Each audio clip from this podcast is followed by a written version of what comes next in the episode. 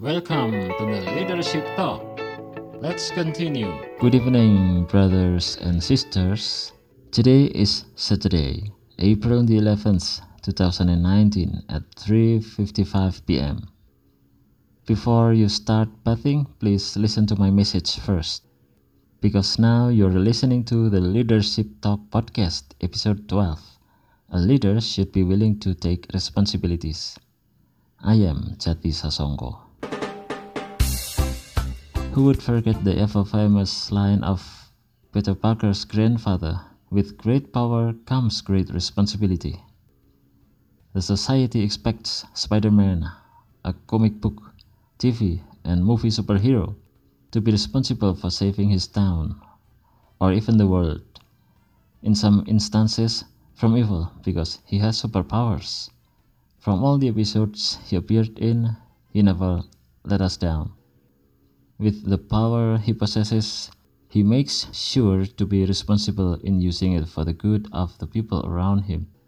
Leadership is not at all different from being superheroes. Yes, that's right.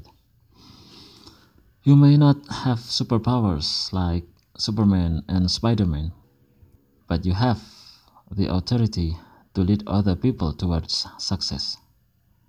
This is so much greater and stronger since it is a power that can be used by real people in this real world. Hence, being a leader requires a great sense of responsibility. The second quality of a successful leader should attain. The power to lead your people towards aiming your vision comes with responsibilities like making sure they are on the right direction being aware of each and everyone's tasks and mistakes, and putting them back on the right track where they get lost. Who said it is easy to be a leader? Well, I think it's not. It is not. It comes with a lot of, uh, I mean, tons of responsibilities. True leaders are willing to accept them all. There are instances where sometimes it makes us feel better to blame somebody or something else when something goes wrong in a task. However, this should not be practiced, especially by a good leader.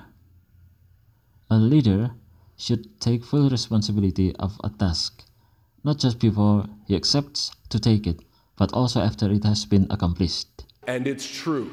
It's damn true. As much as he is responsible for his team's success, he should also be responsible for any failure. He represents the whole team, so whatever happens to it, he is the one responsible. Making excuses and blaming something or someone else for failed jobs is not a quality of a good leader. What he should do instead is to accept the fact that something went wrong with the organization, even if it is not his fault. It is normal to make mistakes. In fact, mistakes are opportunities to learn something better. As a leader, he must ensure that the team members learn from these mistakes and that these errors will not be repeated next time. You may not have full control over other people, and are not expected to have full control over their actions, but you have full control of your own reactions. Knowing what to do over unexpected and unpredictable situations will make you responsible, hence giving you the feeling of power, the power of a leader.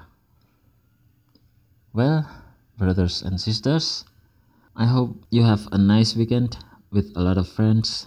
By the way, thanks a lot for listening to this message and see you again on the next episodes. God bless you. Bye bye.